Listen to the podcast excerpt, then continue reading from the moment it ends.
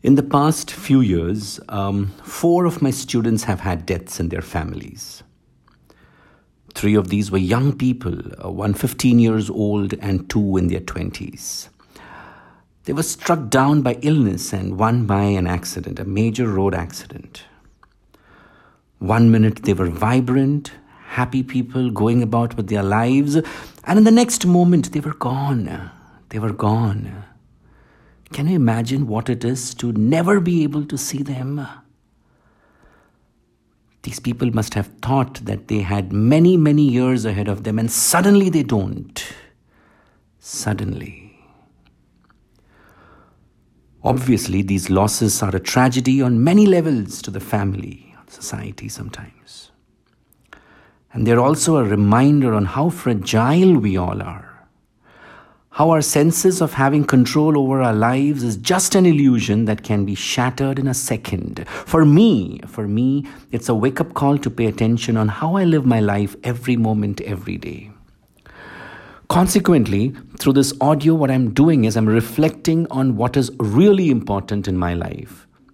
I find sometimes I often get caught up in, in little things like probably talking about an Umang activity or going down onto the streets, uh, treating somebody, going through a abuse case, etc. And then I become stressed because certain things seem very crucial and I don't have the time then something life shattering happens and everything is then put into perspective.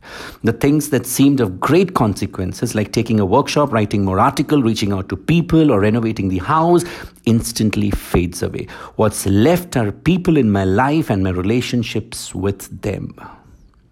The reality for all of us, ultimately, it's going to be about these few people. Maybe a family, maybe friends, maybe colleagues, and the world community. Uh, I don't know what is important to you, but but it's ultimately going to be about these few people. You can have all the riches and possessions available, but if you do not show your love and respect and give time to these very people around, I'm telling you, you have nothing. What a few of our friends are going through is horrible, horrible. All we can do is offer our love and support as they walk through this awful experience. However, I'd like to serve this as a wake up call for all of us. Let it be a reminder to pay attention to what is really important in our lives. What is it for you? Which relationship is it for you? Which one? I'm wondering where do you put all your time and energy? Do your relationships come first? Or do you assume that they're always, always going to be there and put them at the bottom of your priority list? Good relationships are developed and maintained by investing time, energy, and emotions into each person you care about. Each person.